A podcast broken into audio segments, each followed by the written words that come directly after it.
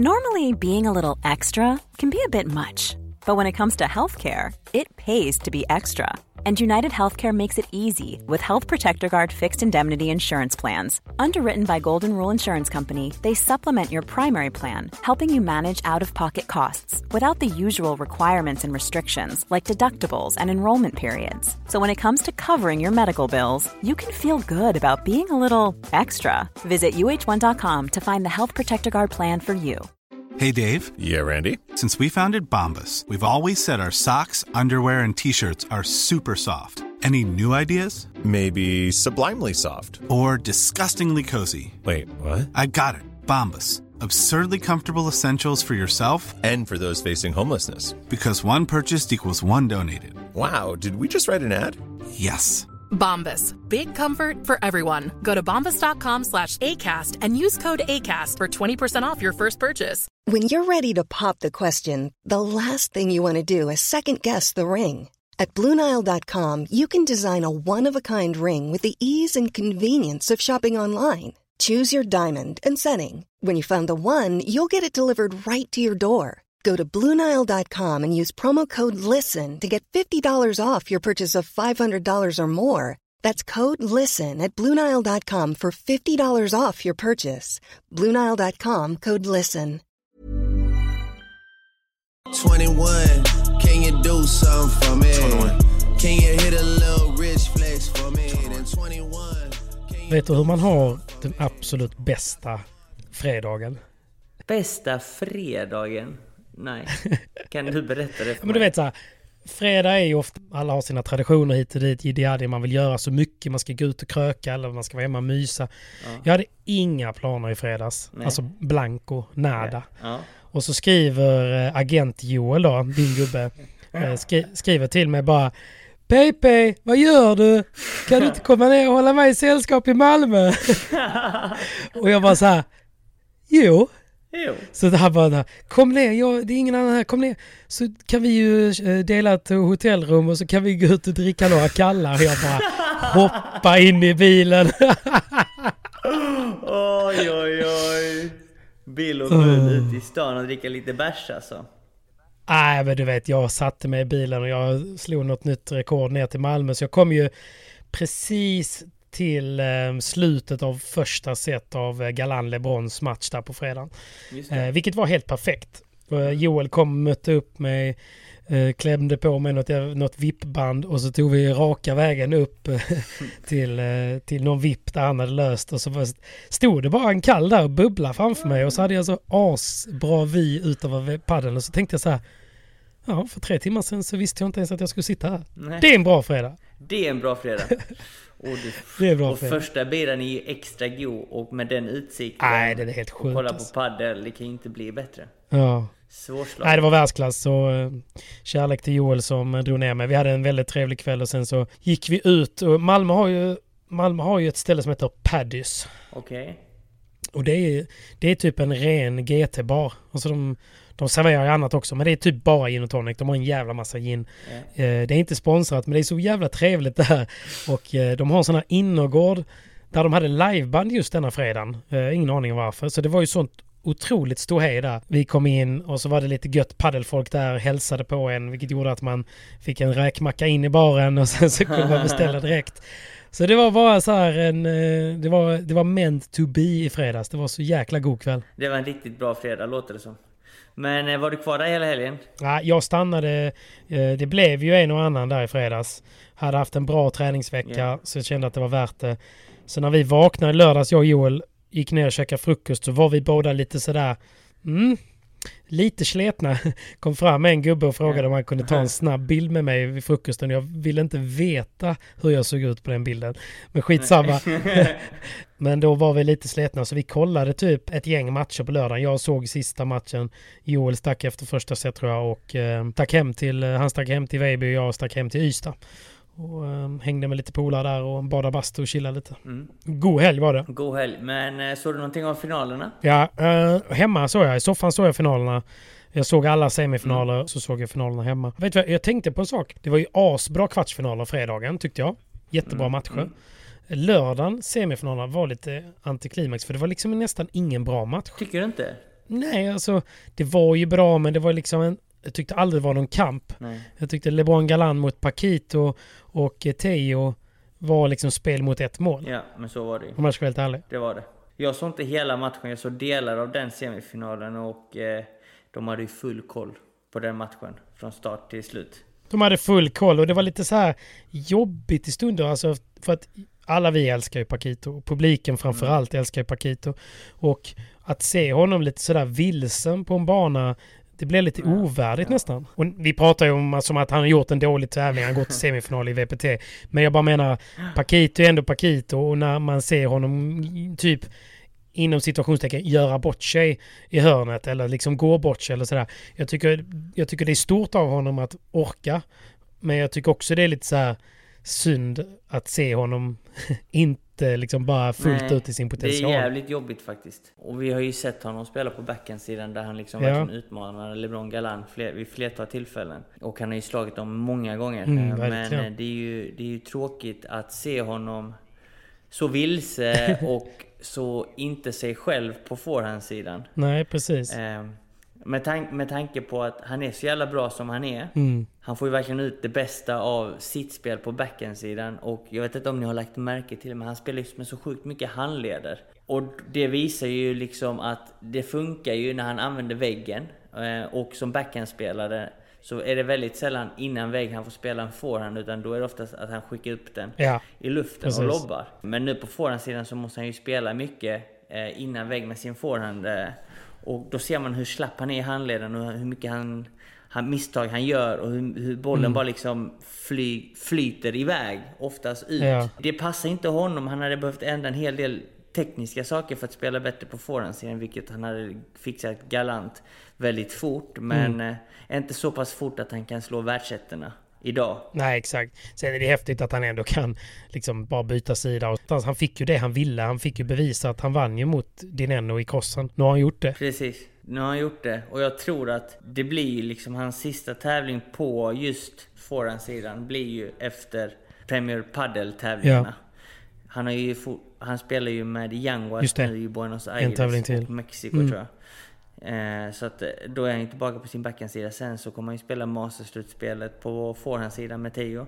Och jag tror också det var en taktisk grej av Paco att välja att gå över till forehandsidan och spela med Teo för då skulle han säkra sin plats i Masters-slutspelet. Ja, okej. Och, eh, Poängmässigt. För er som inte liksom... Ja, poängmässigt. Och det är inte så lätt för att hade han kanske spelat med Jaguars så kan han inte spela med Jaguars för det är bara de som är topp 16 som får spela Masters-slutspelet. Mm. Och då var det ju ingen ledig forehandgubbe som han skulle kunna tänka sig att spela med. Så då tog han ju beslutet att okej, jag, jag går över på forehandsidan så får jag jaga rätt på någon backhandgubbe. Och då var ju Teo ledig och han är ju bland de topp 16 bästa. Absolut. Så där säkrar han ju sitt masterslutspel. Och det här masterslutspelet är jävligt viktigt för att alla spelare som når masterslutspelet, vilket är de 16 bäst rankade Ja. både på herrsidan och damsidan. De får ju en bra bonus. Både bonus av VPT men framförallt bonusar av sina sponsorer. Ja, okej, så det är Så att, ekonomiskt eh, viktigt att- också. Ekonomiskt viktigt också ja.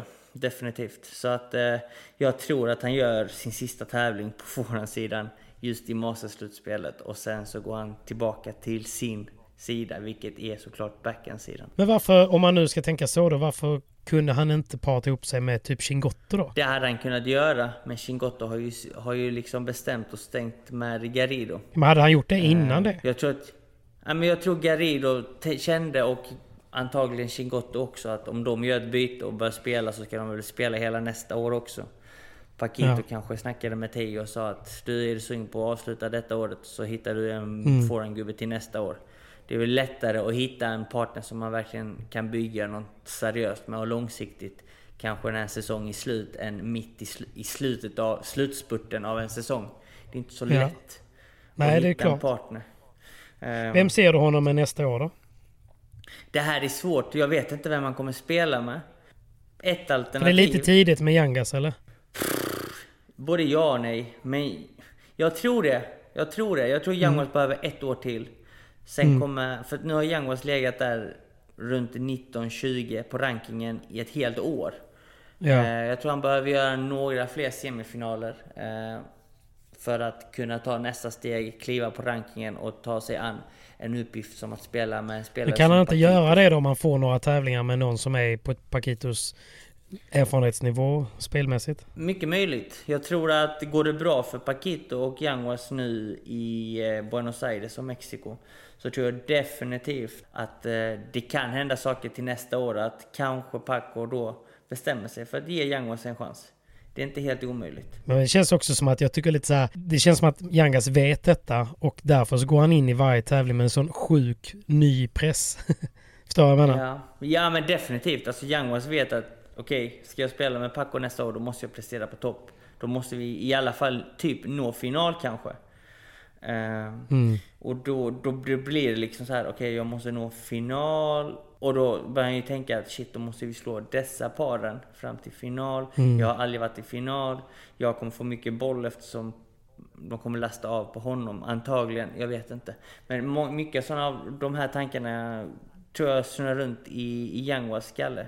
Jag tror också det. Men du vet, jag tror inte det oroar honom alls. För att jag vet att Yanguas är sjukt stark mentalt och Mm. han är inte rädd för något. Alltså han är inte rädd för något alls. Så jag tror ändå Yanguas kommer hitta en bra partner till nästa år.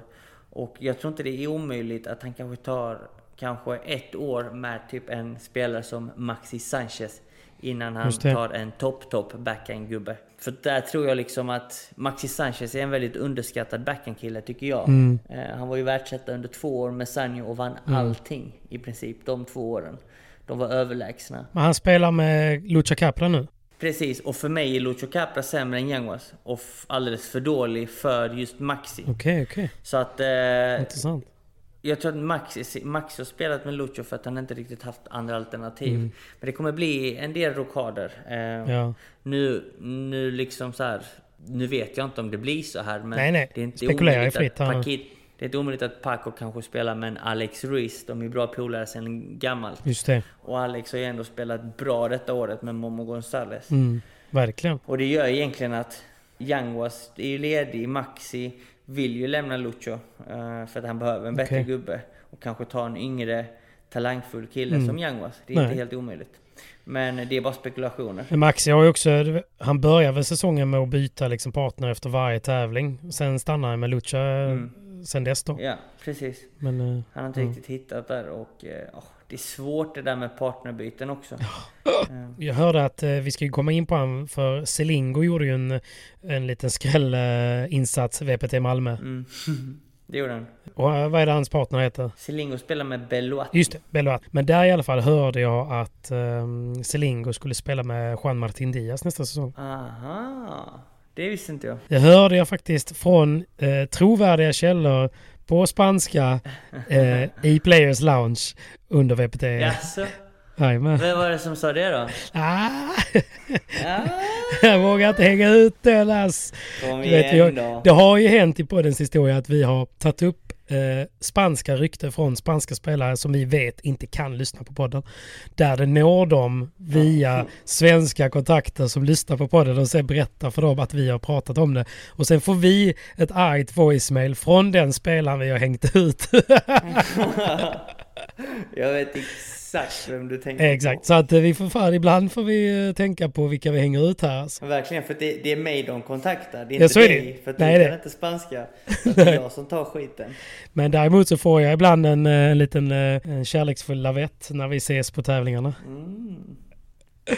Men eh, okej, vi, vi, vi hänger inte ut denna Nej, spelaren. hänger inte ut den. Men den är i alla fall, den tror jag kommer det- ske om inte något konstigt händer. Men å andra sidan gjorde det ju, gjorde de en väldigt, väldigt bra tävling nu under VPT och det var för mig, Mm. det var nog för mig den största skrällen på väldigt länge. Dels den, men också att Rubio och Arroyo nådde semifinal också. Ja, Den... Eh, det, men, men jag tycker inte den är lika stor skräll. tycker du inte det? Nej, jag tycker inte det. Inte om man tittar på vilken väg de fick. Alltså jag tycker att, jag tycker att Selingo och Beloatis vinst mot Quay och Bela är större. Eller? Ja, verkligen. Men eh, det är det är synd att Danne och Solano började så satans bra Det är ju det här. Det är ju det här jag vill komma in på. mot Pablo Lijo och, Ale, och eh, Javi Ruiz. För hade de vunnit den matchen så skulle de ju möta Rubio och Arroyo för dem. Danne, om du lyssnar nu Danne, stäng av för du kommer få Ja. ångest nu.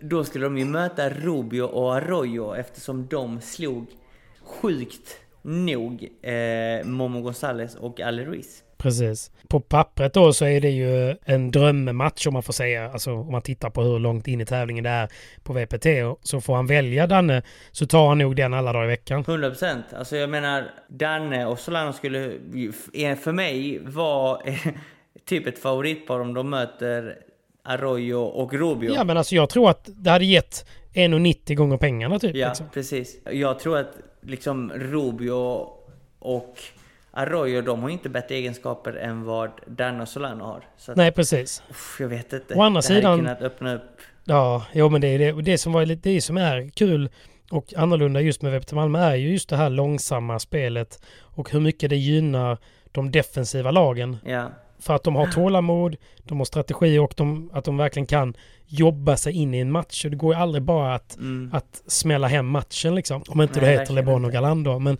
men i övrigt så går det inte bara att göra det. nej, det går ju inte det. Jag såg någon duell där mellan Selingo och Rubio. Eh, just den kvartsfinalen där de bara stod och spelade rakt på varandra Ja. i evigheter. Ja, den är sjuk alltså. Men men, det var ju ändå, det är ändå kul med nya par i semifinaler. Svinkul. Det var kul. Absolut. Men jag tyckte bara att matcherna... Sen är det du vet i den sista matchen också, Selinga mot Gonza där. Det blir ju sent. Och då har de ju lärt sig från förra året när de la eh, Paquito sig sist på fredagen. Att ingen var ju kvar för att alla måste ju tyvärr gå och käka liksom. Och det var ju samma vid den här matchen. Folk kollade max ett set och sen tömdes arenan. Det var ju inte den tändningen men det var ju mycket folk där och det var ju många experter på läktaren som var så här när de såg, och de hade ju ingen aning om vem Rubio är liksom, för de har ju aldrig sett honom så här Nej. långt in i en tävling liksom. Så de bara så, alltså, ja, han där eh, Gonzales, han har ju inte så bra overhead, men han missar väldigt lite. Vem sa det? Nej men typ hela, alltså folk bara lyssnar på läktaren liksom för att Eh, du vet ju hur Gonz, Rubio spelar när han spelar så eh, extremt. Han är ju en riktig träningsprodukt. Du vet, disciplinerad, gjort sina Mm. pass. Har inte samma talang som Paquito liksom, men han vet att han är väldigt, väldigt disciplinerad i sitt spel och han spelar väldigt smart av den anledningen för att han fått fatta vilken box han själv är i. Så att Ja. han spelar hela tiden på rätt ytor, han tar minimalt med risker. Han försöker hela tiden minimera skadan som han vill skapa för sin partner och sen så eh, försöker han då spela till eh, Arroyo att gå in och smälla för han är ju en riktig sån hammarspelare som bara vill mm. slakta liksom. Precis. Nej, men han vet ju också vilka hans starka sidor är och det, det, är, Mm. det är enbart dem han spelar med. Han, det, det, Ja. det är ju mycket saker han saknar i sitt spel egentligen men han går inte in där utan han gör det enkelt. Han Precis. gör det han är bra på och sen han gillar ju showen också. Han gillar ju Ja, springa ut och ibland lite sig mycket. Mm. saker. Så att han är ju rätt underhållande. Han är rolig att kolla på. Väldigt. Men eh, i vilket fall, Så att, eh, slutändan. Tillbaka till Danne. Han skulle ju mött dem. Och Ja. hade ju antagligen, hade, om vi säger hur vi lever i en hypotetisk värld, säg att han hade vunnit den, då hade vi liksom haft Danne och Solano i en semifinal på. VPT på hemmaplan. Jo, jo, nu pratar vi hypotetiskt. Ja. Fattar du den arenan? Alltså den hade varit eld Fattar du hade kokat? Den hade varit eld. Fy fan. Varje gång han hade slått till bollen när de skrikit. Alltså Malmö Arena hade brunnit ner vare sig han vinner eller förlorar. Alltså, Jag vet. det hade brunnit ner ju. Satan. Och de hade ju fått en ganska okej semifinal också. Om vi ska Ja. vara helt krassa. Vi- Tapia och Sanjo som har varit väldigt eh, up and down nu för tiden. Ja, Så alltså. att, eh, mm, det, Nej, man är vet tuff. ju aldrig. Det är ett tufft par, det är herregud. tufft. Ja. Det är ett tufft par, men... eh, Ja, ja, vi får hålla tummarna för nästa gång kanske. Det kommer, det kommer. det, det som är nice med, med VPT just på Malmö Arena är att till skillnad från Globen så är det nu mycket, mycket mer intim. Ja. Och eh, vilket gör att när det är 4000 pers, vilket inte ens var nära i Globen, så det var ju mer, bättre tryck här, men det blev också en bättre tryck inne på arenan. Det blev inte lika eh, liksom tomt och så. Och publiken är ju, man märker att de älskar paddel och, och sådär. Och så typ när Bea spelade, som jag skulle säga är lite motsvarande Paquito på damsidan. Mm. Hon har ett ganska bra stöd, många gillar att se henne spela, hon spelar rolig paddel Ja. och har många fans. Eh, det var någon sekvens liksom när hon de blev breakade, hon skulle serva, du vet, och folk hade ändå hejat på dem och de var, de var ju ändå med i matchen Mm. länge, för det var ett break i varje, varje set i semifinalen som de torskade. Men Så precis innan hon skulle serva, det blev helt tyst, du vet, så, så innan serv så hör man från, från VIP-läktaren någon som är två öl in så här. Kom igen nu Bettan! Bettan också. Oj, oj, oj. Bettan ja. Ja, nej men det var, det var många sådana. Ett tag så var ju det tyvärr lite mycket, alltså så här från, från olika delar av läktaren där man märkte att folk var fulla liksom och inte respekterade spelarna och de liksom till och med så här mitt i bollen innan liksom Tapia, alltså varje gång Tapia laddade eh, för typ Mm. att smasha eller fejka eller någonting så bara wow, wow, satt Oj folk och höll på så, du vet samma. Alltså det var så att man själv skämdes liksom, man bara hoppas inte liksom att spelarna går av banan eller Nej. något liksom. Alltså stundvis. Men, eh, men i övrigt, det är ju så det blir, det är ju en hårfin gräns. Folk behöver ju bärs för annars så sitter de knäpptysta och eh, när de får för många så blir de, spår de ofta ur. Så det, det är den där balansgången man får, eh, man, man får hitta. Men, eh, men det var ett eh, bra arrangemang och det hade ju varit så fett att se någon svensk gå långt. Men det kommer komma. Det kommer, det kommer komma. komma. Men ja, precis. Jag drog ju till Italien och spelade en, ja vad kan man säga, en pengatävling slash invitational tävling. Ja, Så jag, jag drog ju redan... gött att klämma in. Precis, jag drog redan på torsdagen. Men jag såg ju på bilderna Mm. och eh, lite bilder på Instagram. Vad var det? Lördags och söndags. Att de hade öppnat upp hela vägen upp på arenan och det var ju smockat. Alltså det var ju fullt. Ja, ja, det var jättebra. Så att... Eh, Jag tror det var 6000 någonting. Så det var, det var ju snäppet mindre än förra året när det var VPT. Men fortfarande jättebra. Eh, verkligen. Ja. Och en bra stämning. Så att, eh, nej det är mäktigt. Ja, det var bra. är, ibland är det bättre att ha lite mindre arenor och verkligen fylla dem från fredagen. Och, mm, och stämningen blir ju annorlunda. Det får inte vara tomt. liksom. verkligen. Nej men det är, det är oftast bäst eh, på fredagar liksom. Och, nej jag tycker jag är lite förvånad. Jag hörde att de skulle, att det blev klart igen att eh, det blev Stockholm och Malmö även nästa år för VPT. Ja det Men är jag så. är lite förvånad att, ja, det, det hörde jag på Mm. sändningen att det var bekräftat. Mm, Men jag är lite förvånad för jag tycker inte att Stockholmsarrangemanget var lyckat från något perspektiv. Alltså det var ju varken så här det var ju inte bra för arrangörerna, alltså det var inte, eller för utställarna, för det, ja, det var inte bra. Och eh, det var ju inget publik, ingen publik för att jag tror att konkurrensen i Stockholm är lite för stor. Mm. Alltså vad det gäller att dra folk. Ja, Så att, eller så eh, kanske nej, man... vet inte. Men jag tror att det, det är också sånt som kanske var last minute, inte planerat och de kunde inte rätta till det kanske. Men nu kanske de har lärt sig av det och gör det bättre till nästa år. Jag menar, intresset för padel är ju de. gigantiskt i Stockholm. Så att det är ingenting som tyder på att man inte kan fylla en arena där. Utan det är väl bara egentligen Nej. logistiken. Och nu senast så hade de den här, eh, vad heter det? Paddelgrejen ute på Expo också. Vad var det? Så här eh, Mm, utställning. precis, samtidigt. Ja, paddelmässan ja. Paddelmässan och det är också så här, oh, otur med tajmingen. Men eh, nästa år så kanske det inte är så. Och eh, det sägs ju också att den nya VPT-touren som ska kicka igång förhoppningsvis nästa år. Där alla, nu Mm. vet vi inte hur det blir, men arrangörerna snackar om att det ska vara utspring redan från Prix Previan. De kommer göra huvud, Okej. eh, huvud eh, tävlingen lite större, så fler par kommer direkt in i huvudtävlingen. Det blir fler matcher. Eh, samma förutsättningar för kvalare som huvudtävlingsspelare när det gäller spel utanför buren. Och det gör egentligen att man kanske redan spelar på typ kanske Det mer underhållning. Ja, men, och Mm. framförallt att man spelar inte på klubbar när man spelar kvalet utan man verkligen spelar på arena när man spelar kvalet också. Så att... Eh, v- För det är ju skillnad. det är jävligt stor skillnad. Att spela på arena och spela på klubb. Och VPT har ju steppat upp nu. De har ju gett oss spelare ett nytt förslag eh, som gäller Okej. från och med nu till fem år framåt. Och de ska ju ha... Är det bra då? Det är bra. Det är väldigt bra. Det är Ja. snäppet precis under Premier Padel. Nästan bättre än Premier Padel. Eller det är bättre än Premier Padel. Rent faktiskt. ekonomiskt pratar du då eller, eller vad? Ekonomiskt och proffsigt tycker jag. Det, det är bara att de, eh, okej. de vill ha liksom lite för mycket ensamrätt om spelarna. Men eh, ekonomiskt sett så är det bättre än Premier Padel. Och Wow. eh, nej, det, det, det håller på att hända saker. Frågan är vart spelarna väljer för sida. Eh, VPT kommer ju också även lägga till 12 kameror som kommer funka mer eller mindre som Hawkeye. Vilket innebär att det är mycket lättare Spännande. att se en videogranskning för att i dagens teknologi som Mm. de använder är ganska kass. Man får ju inte ens se vilka det är som tar beslutet och vilka kameravinklar de får.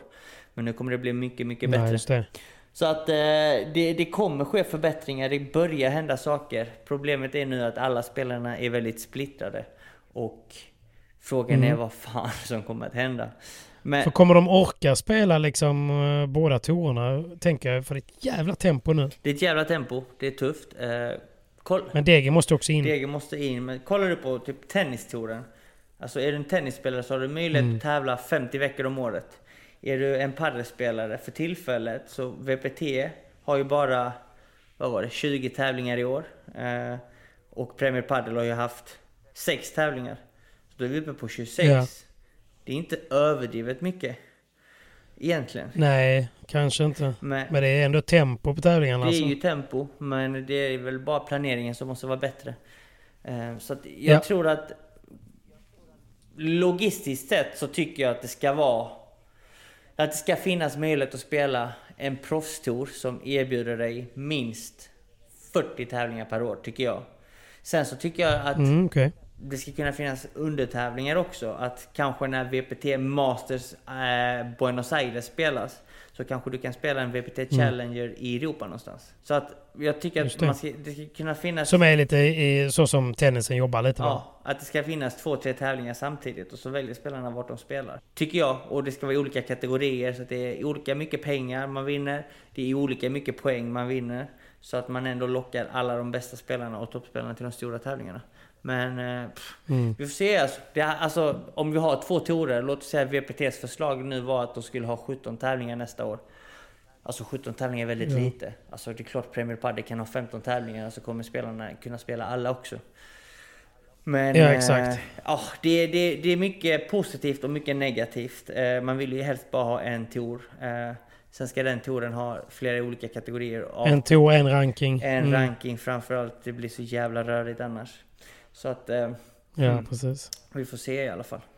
Men eh, Som vanligt, man vet inte. Nej. Men det är okej, så det finns ett bättre förslag. Så, så men typ nu när LeBron och Galan vinner, då, hur mycket vinner de då? nu, nu vinner de kanske 18 000 euro. Var? Eh, nej, tillsammans. Okej. Ja, det är fan inte mycket alltså. Ja, men det är typ 190 000 typ de delar på kanske. Ja, jag trodde det var mer faktiskt. Nej. Innan var det ju typ en hundring var väl? Nej, men det har alltid varit där 80, 90, 100 var. Okej, okej. Så där någonstans Ja, då för jag trodde att de hade nämligen höjt det liksom. Men det har de inte. De har höjt dam, eh, pris, eh, priserna Mm, okej. detta året. Men det så att de, eh, Ja. så att de, jag tror de har exakt samma som herrarna nu faktiskt. Vilket är Ja. väldigt bra. Innan vi går vidare, för att nu, nu börjar ju en ny tävling, eh, VPT Buenos. Aires, men innan vi går in där så var det en märklig händelse som, som skedde. eh, ja. I finalen Malmö, tänker du på eller? Ja, exakt. Du vet vad jag snackar om? Jag tror att jag vet. Sanjo eller? Ja, ja, ja, ja. hade, Det är så kul faktiskt. För det är första gången jag kollade på Viaplay. Jag kollar liksom aldrig på det. Jag kollar alltid på via VPT-appen Mm. via en VPN-server som jag har. Men jag I'm Sandra, and I'm just the professional your small business was looking for. But you didn't hire me because you didn't use LinkedIn jobs. LinkedIn has professionals you can't find anywhere else, including those who aren't actively looking for a new job but might be open to the perfect role, like me. In a given month, over 70% of LinkedIn users don't visit other leading job sites. So if you're not looking on LinkedIn, you'll miss out on great candidates like Sandra. Start hiring professionals like a professional. Post your free job on linkedin.com/people today. Millions of people have lost weight with personalized plans from Noom, like Evan, who can't stand salads and still lost 50 pounds. Salads, generally, for most people, are the easy button, right? For me, that wasn't an option. I never really was a salad guy. That's just not who I am. But Noom worked for me.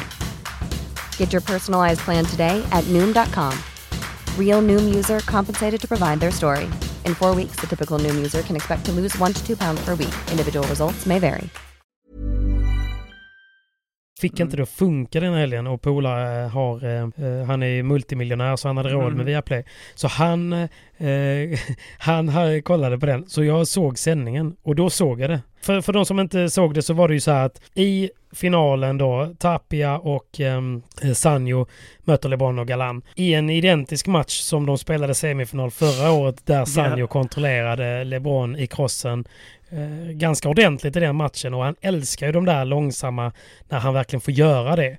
Jag tänkte att det skulle bli lite liknande nu. Första set och mig på spelhumör som fan. Men så var det någon sekvens i gamet där det var en golden point eller något liknande liksom. Precis innan serve så springer han ut lite så som, eh, som Kaje ofta gör du vet, på hemmaplan. Han, när Kaje tar lite så här grepp så sprang Sanjo ut och tog lite for-on spray som han har alltid stående bredvid sig för han tar nästan i varje sidbyte tar han for-on ju.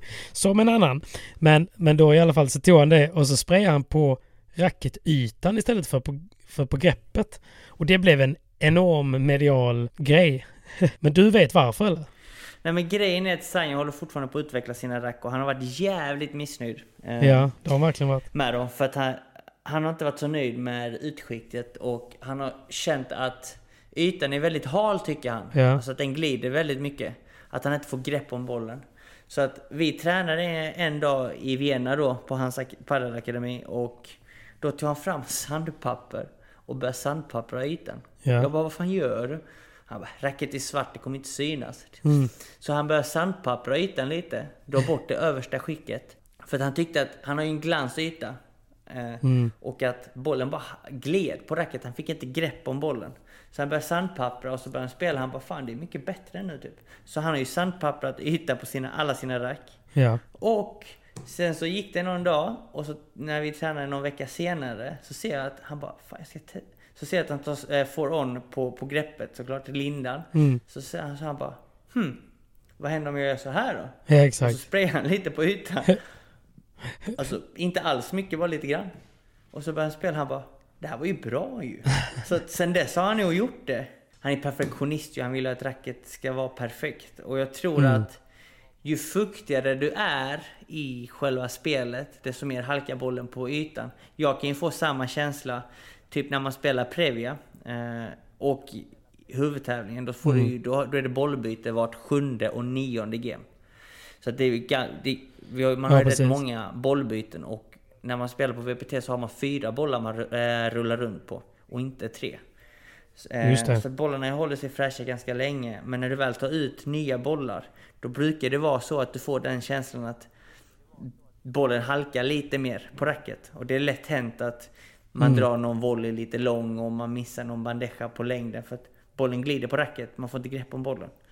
Och jag tror att han visste om att bollarna liksom. var väldigt fräscha, väldigt nya. Så han bara ah, nu är det dags att spraya. Ja, okej. Så att eh, det är ett litet tricks. Ja, och det roliga var att Emil Ljungåker då som är eh, den eminente flygande reportern under Viaplay-sändningarna.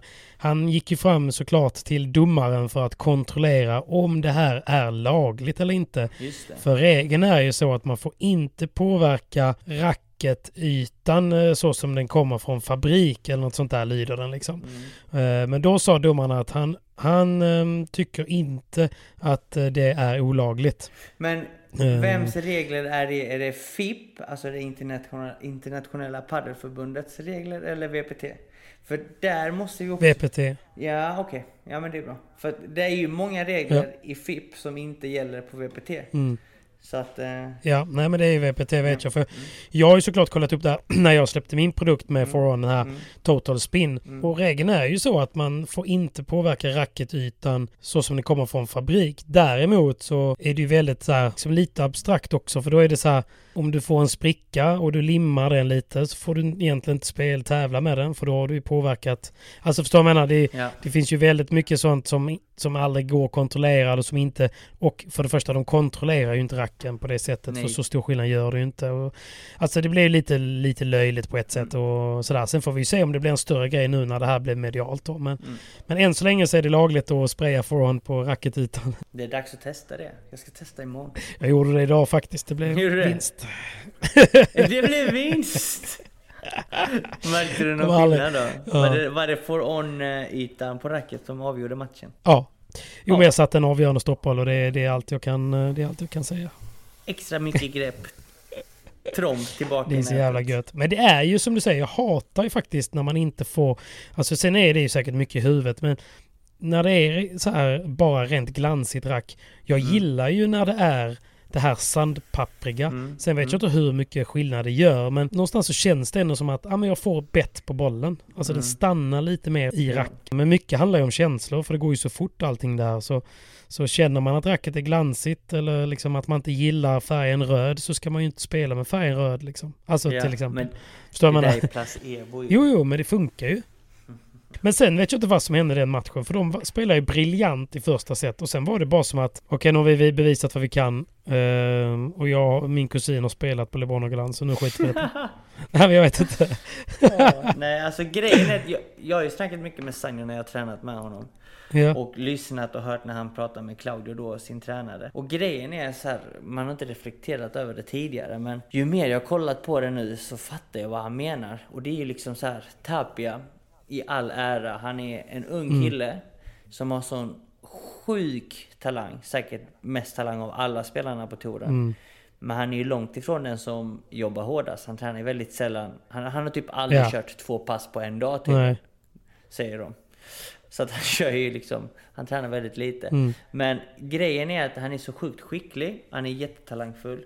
Men eh, han är som bäst när han inte får så mycket boll. Ja. För varje gång han får boll så kan han göra magi liksom. Mm. Men hans, vad kan man säga?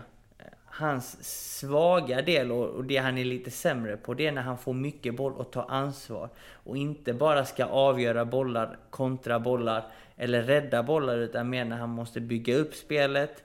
Eh, ha en strategisk plan för att vinna matcherna. Och när han får ta det där ansvaret själv så tycker han att det är mycket, då är han mycket sämre.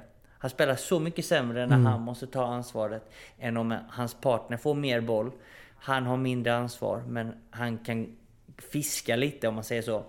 Bryta in ibland, hoppa bakom och smasha, eh, springa ut genom buren och kontra och hålla med, med, den, med de delarna. Ja. Men han har svårare att, att bygga upp spelet. Och jag tror att många spelare på, på touren har lagt märke till det att när Tapia får mycket boll, Sanjo blir stillastående och inte får styra och bygga upp spelet Mm. som han gör. Då blir ju dels Tapia sämre och Sanjo mycket, mycket sämre för att han har ju tendens att bli uttråkad. Ja, exakt. Men för Sanjo är ju en sån spelare som, som vill ha mycket boll hela tiden och bygga upp det. Mm. Många gånger så kanske man inte liksom riktigt fattar hur bra dessa spelarna är. Mm. Men Sanjo, Bella till... Bella är ett annat exempel med Cuello. Jag kan komma fram in i det, eller till det lite senare. Mm. Men här blir det att när Sanjo får lite boll och inte kan hjälpa Tapia eftersom Sanjo är högerhänt och spelar på forehandsidan. Så har han svårt att rycka in. För att ska han rycka in så har han ju backhand i mitten och Mm. på Tapias sida. Ja, exakt. Eh, och det är ju Tap, det är ju Tapias svåra, svaga sida. Att kollar man på hans grundslag så har han ju fantastiska grundslag men inga riktiga paddelgrundslag. Han spelar sin forehand ofta skuren, han skär den. Eller jättemycket topspin. Han har inte den, den, den eh, korrekta träffen, alltså bara spela platt. Och likadant på backhand.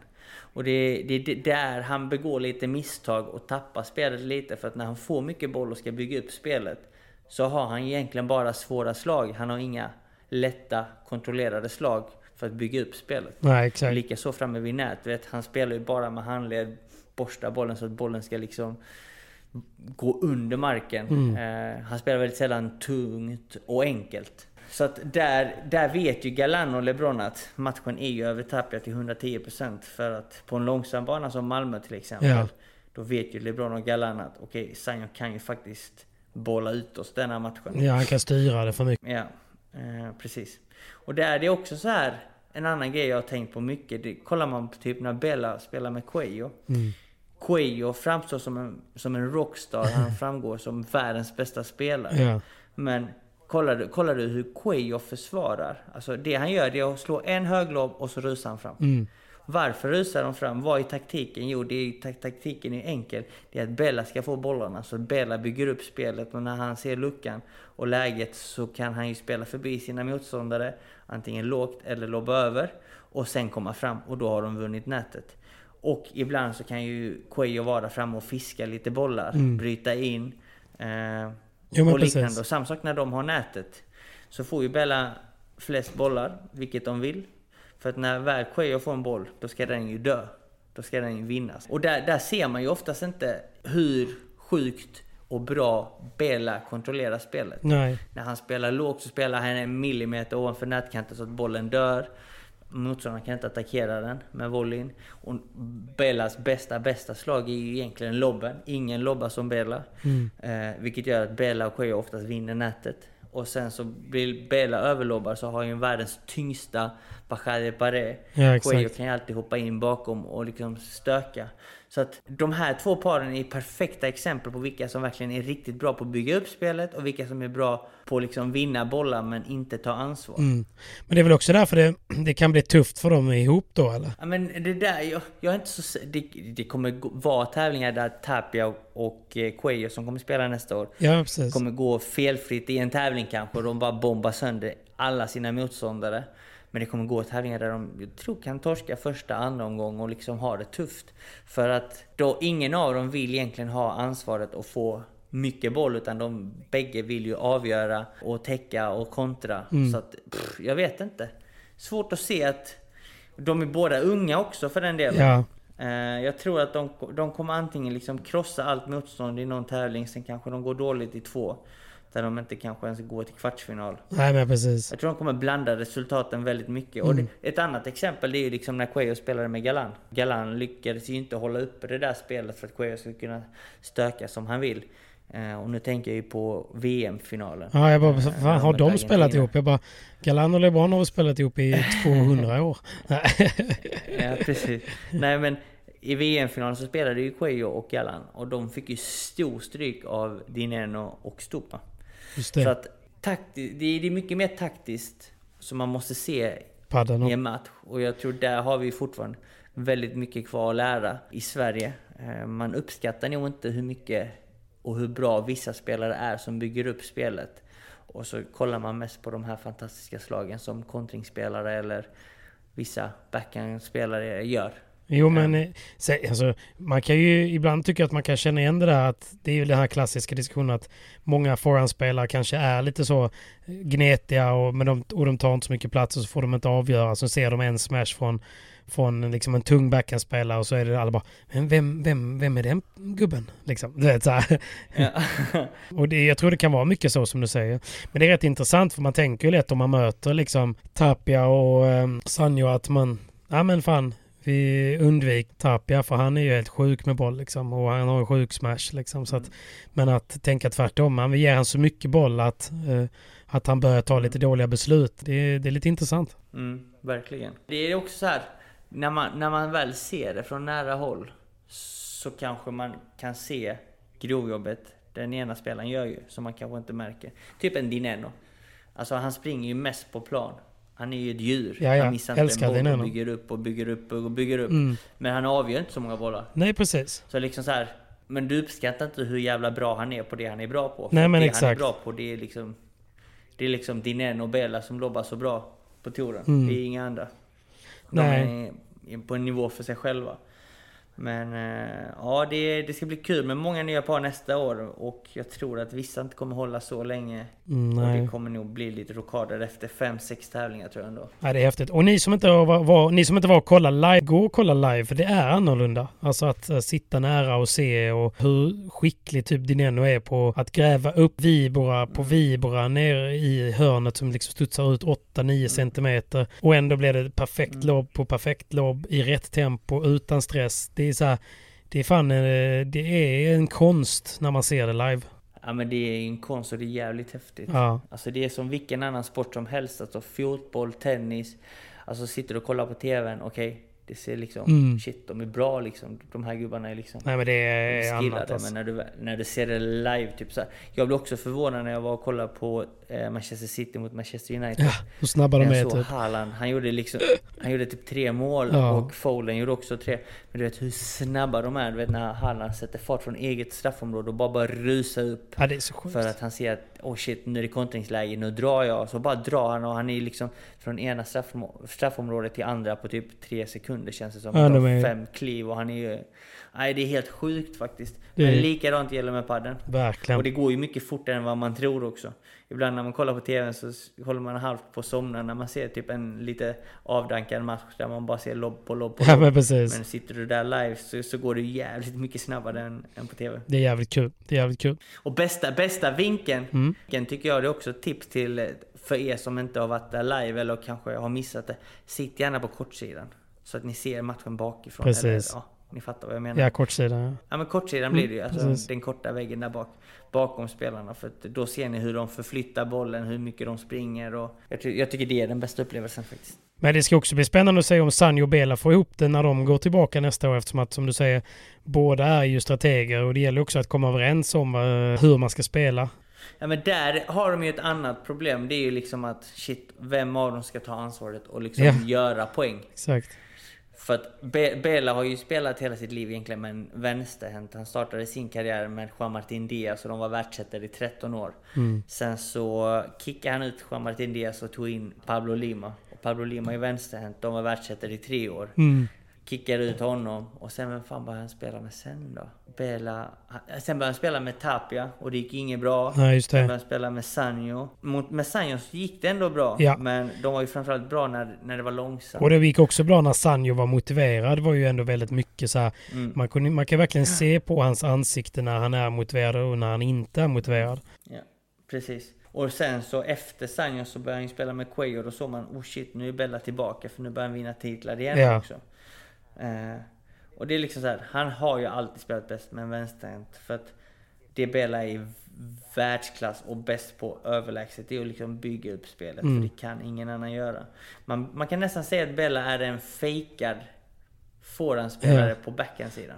100 procent. Eh, och, och använder sig av aggressivare forehandspelare som är vänsterhänta. Vi ska inte älta om alla, men eh, som sagt, det är, finns ju redan en, en ny VPT som redan är i eh, 16 nu och nästan Det är nu, ja, ja, precis. nu när vi spelar in. Buenos Aires. Buenos Aires och Buenos Aires. vi kan väl passa på att säga att även denna veckan är vi ju sponsrade av Hyper. Nej, Hyper!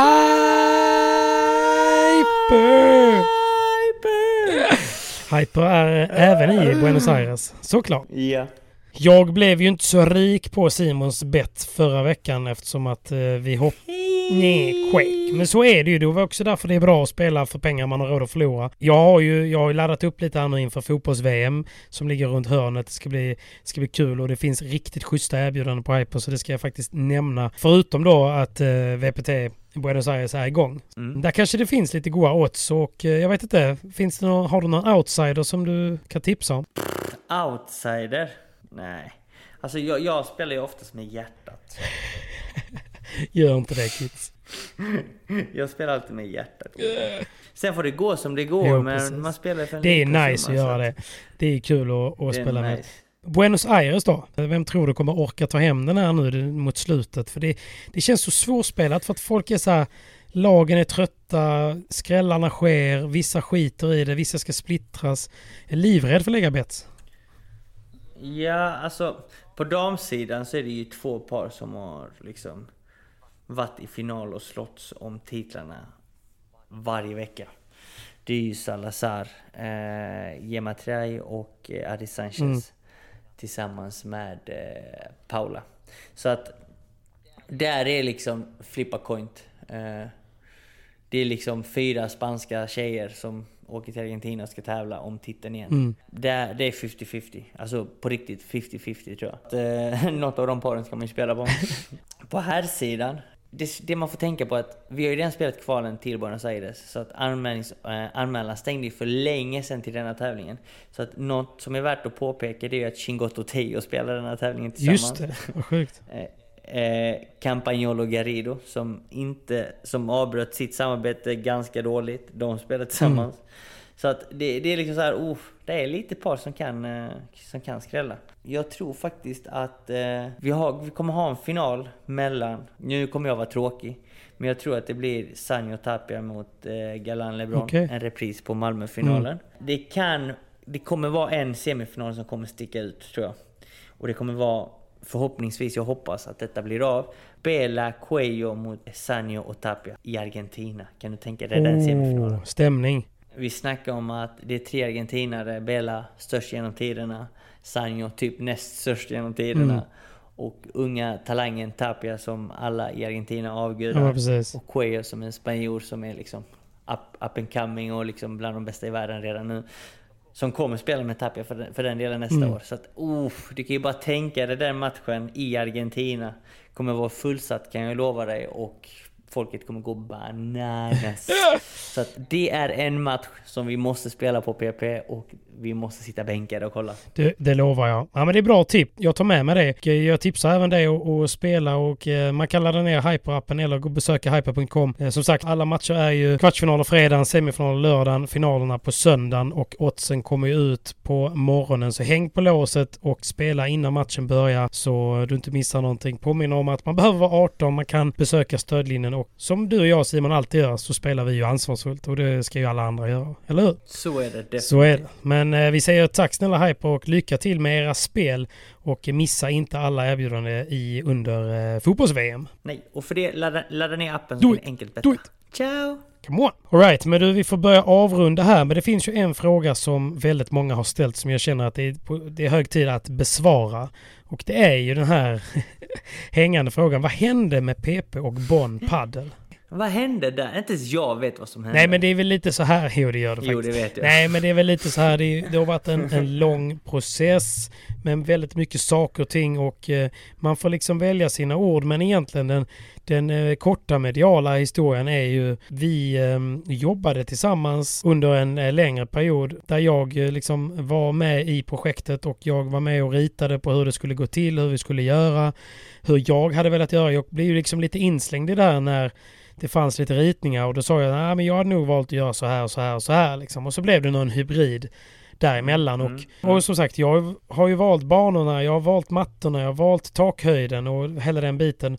Och det har ju blivit eh, precis så som jag ville och jag tycker hallen blev och är eh, fenomenalt bra. Padden är otrolig. Ja. Takhöjden är jättebra. Det finns liksom ingenting att klaga på. Det finns en bra återhämtningsstation, det finns bra gym. Allting är top notch. Det som man liksom inte riktigt kan veta hur det ska bli, det är ju såklart det här vardagliga. Att jobba, vilka man jobbar med, kulturen, allt sånt. Mm. Efter att ha jobbat tillsammans eh, liksom ett halvår så kanske det blev lite mutual att ah, men de, vill, eh, de vill ha mig Mm. till någonting och jag hade velat göra någonting annat. Så att det blev lite sådär Ja men du vet, som man, om man har varit provanställd någonstans och inser att ja, men här vill jag nog inte spendera jättemycket tid. Eh, och det är ju samma när man har haft en provanställd och känt så här, ja men den personen vill jag nog inte fastanställa liksom. och där tror jag att vi möttes. Alltså, det är ju ingenting som är annorlunda. Det enda som skiljer sig är att jag inte är där. Precis. Det är verkligen ingen, så här, ingen, ingen skugga på är för så som branschen är nu. Om man vill jobba med paddel, om man vill driva en paddelhall så kan man göra det framgångsrikt och man kan tjäna pengar. Det man måste vara beredd för, på är ju att man måste vilja jobba väldigt mycket med paddel. Och jag kände så här att jag lämnade mitt heltidsjobb för att vara fri. Och det som det innebar för mig att vara på Bonn, Mm. det var ju att vara där väldigt mycket och i slutändan tror jag så som utvecklingen är och så tuff som konkurrensen är så kanske jag till och med hade behövt liksom gå ner och jobba liksom som tränare eller liksom stå i receptionen. Alltså sånt som krävs om man ska driva en halv framgångsrik idag. Utan jag vill ju vara fri. Jag vill inte heller, jag vill inte heller vara låst på YouTube till att, ja men typ om jag är i en annan paddelhall och den är jättebra så vill jag kunna prata om det. Eller om jag är på en annan hall och jag tycker den är jättedålig. Då vill jag kunna säga det utan att, ja vad ful han är, bara för han är delägare så kan, han- ska han snacka skiten. Du vet så här, man är, när, när man har några mikroskopiska procent i en, i en stor hall så blir det direkt som att man är den hallen och det var inte riktigt värt det för mig. Så att eh, ja. nu liksom när röken har lagt sig lite så tycker jag det är skitskönt. Alltså det, jag mår mycket bättre, jag har mycket mindre ångest, jag är friare, gör vad jag vill, jag kan åka, jag kan träna, jag behöver inte tänka på vad jag säger, eh, vad jag lägger ut, vem jag taggar, sådana saker du vet som, som annars eh, var ett issue. Liksom. Så det känns bra men jag liksom önskar dem lycka till och jag vet ju att de har ett stort seriespel och som sagt det är det är ju en, eh, det är ju, jag har ju tagit mycket hjälp av dig och andra för att få den till en, till en ultimat paddelhall och det är den eh, även utan mig. Verkligen, mm. den är ju helt magisk. Alltså faciliteten är ju 10 poäng. Men eh, ja. jag fattar grejen också, tiden och just paddelbusinessen har förändrats ganska mycket. Och jag tror att du ska vara den där fria som ja. fotar, plåtar, filmar, gör YouTube-grejen mm. och allt det du gör fritt för att det är mer du och det gör du bättre. Annars vill jag äga en hall typ själv. Alltså förstår man? Eller så här med en, med en, ja. bra, med en polare eller med en partner. Mig kanske? Men när man blir så många... Ja exakt, du och jag ska ju ha en framöver. Sen. Ja. Det är nästa projekt. Men du vet just det här att vara en liten del av ett stort projekt när jag har så många andra bollar. Mm. Det blir inte så bra. Nej det är tufft, det är svårt. Så blev det helt enkelt. Och inga konstigheter. Och jag önskar dem som sagt eh, lycka till. Men eh, jag känner mig nöjd och glad som en eh, fri fågel. Så gött att höra. Och varför vi tog upp denna frågan, det var ju för att jag la ut en, en story förra veckan. liksom så här, vad vill ni ja. att vi ska ta upp i podden? Det var sjukt många som undrade vad som hände mellan PP ja. och Bonn. Och eh, det är skönt att klara ut det här liksom. Nu har vi liksom svarat på det. Och nu har ni som ställde ja. frågan fått svar. Så är det och eh, som sagt är ni i eh, Göteborgsområdet så för guds skull åk dit, kika, kolla på det, ta ett dopp i kallbadet, sätt bastun och lobba jävligt högt för det kan man göra där. Gör det.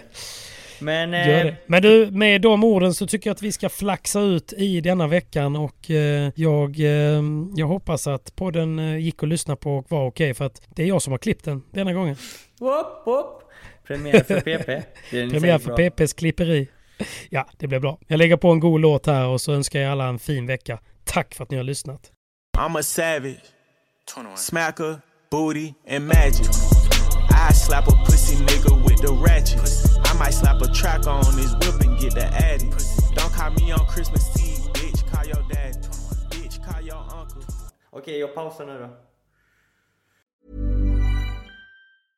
Imagine the softest sheets you've ever felt. Now imagine them getting even softer over time. That's what you'll feel with Bowl and Branch's organic cotton sheets. In a recent customer survey, 96% replied that Bowl and Branch sheets get softer with every wash. Start getting your best night's sleep in these sheets that get softer and softer for years to come. Try their sheets with a 30-night guarantee. Plus, get 15% off your first order at bowlandbranch.com. Code BUTTERY. Exclusions apply. See site for details.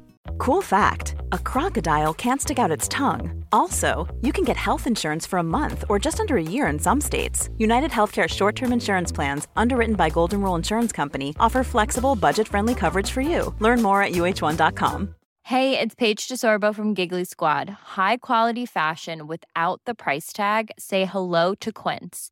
I'm snagging high-end essentials like cozy cashmere sweaters, sleek leather jackets, fine jewelry, and so much more. With Quince being 50 to 80% less than similar brands. And they partner with factories that prioritize safe, ethical, and responsible manufacturing. I love that. Luxury quality within reach. Go to quince.com slash style to get free shipping and 365-day returns on your next order. quince.com slash style.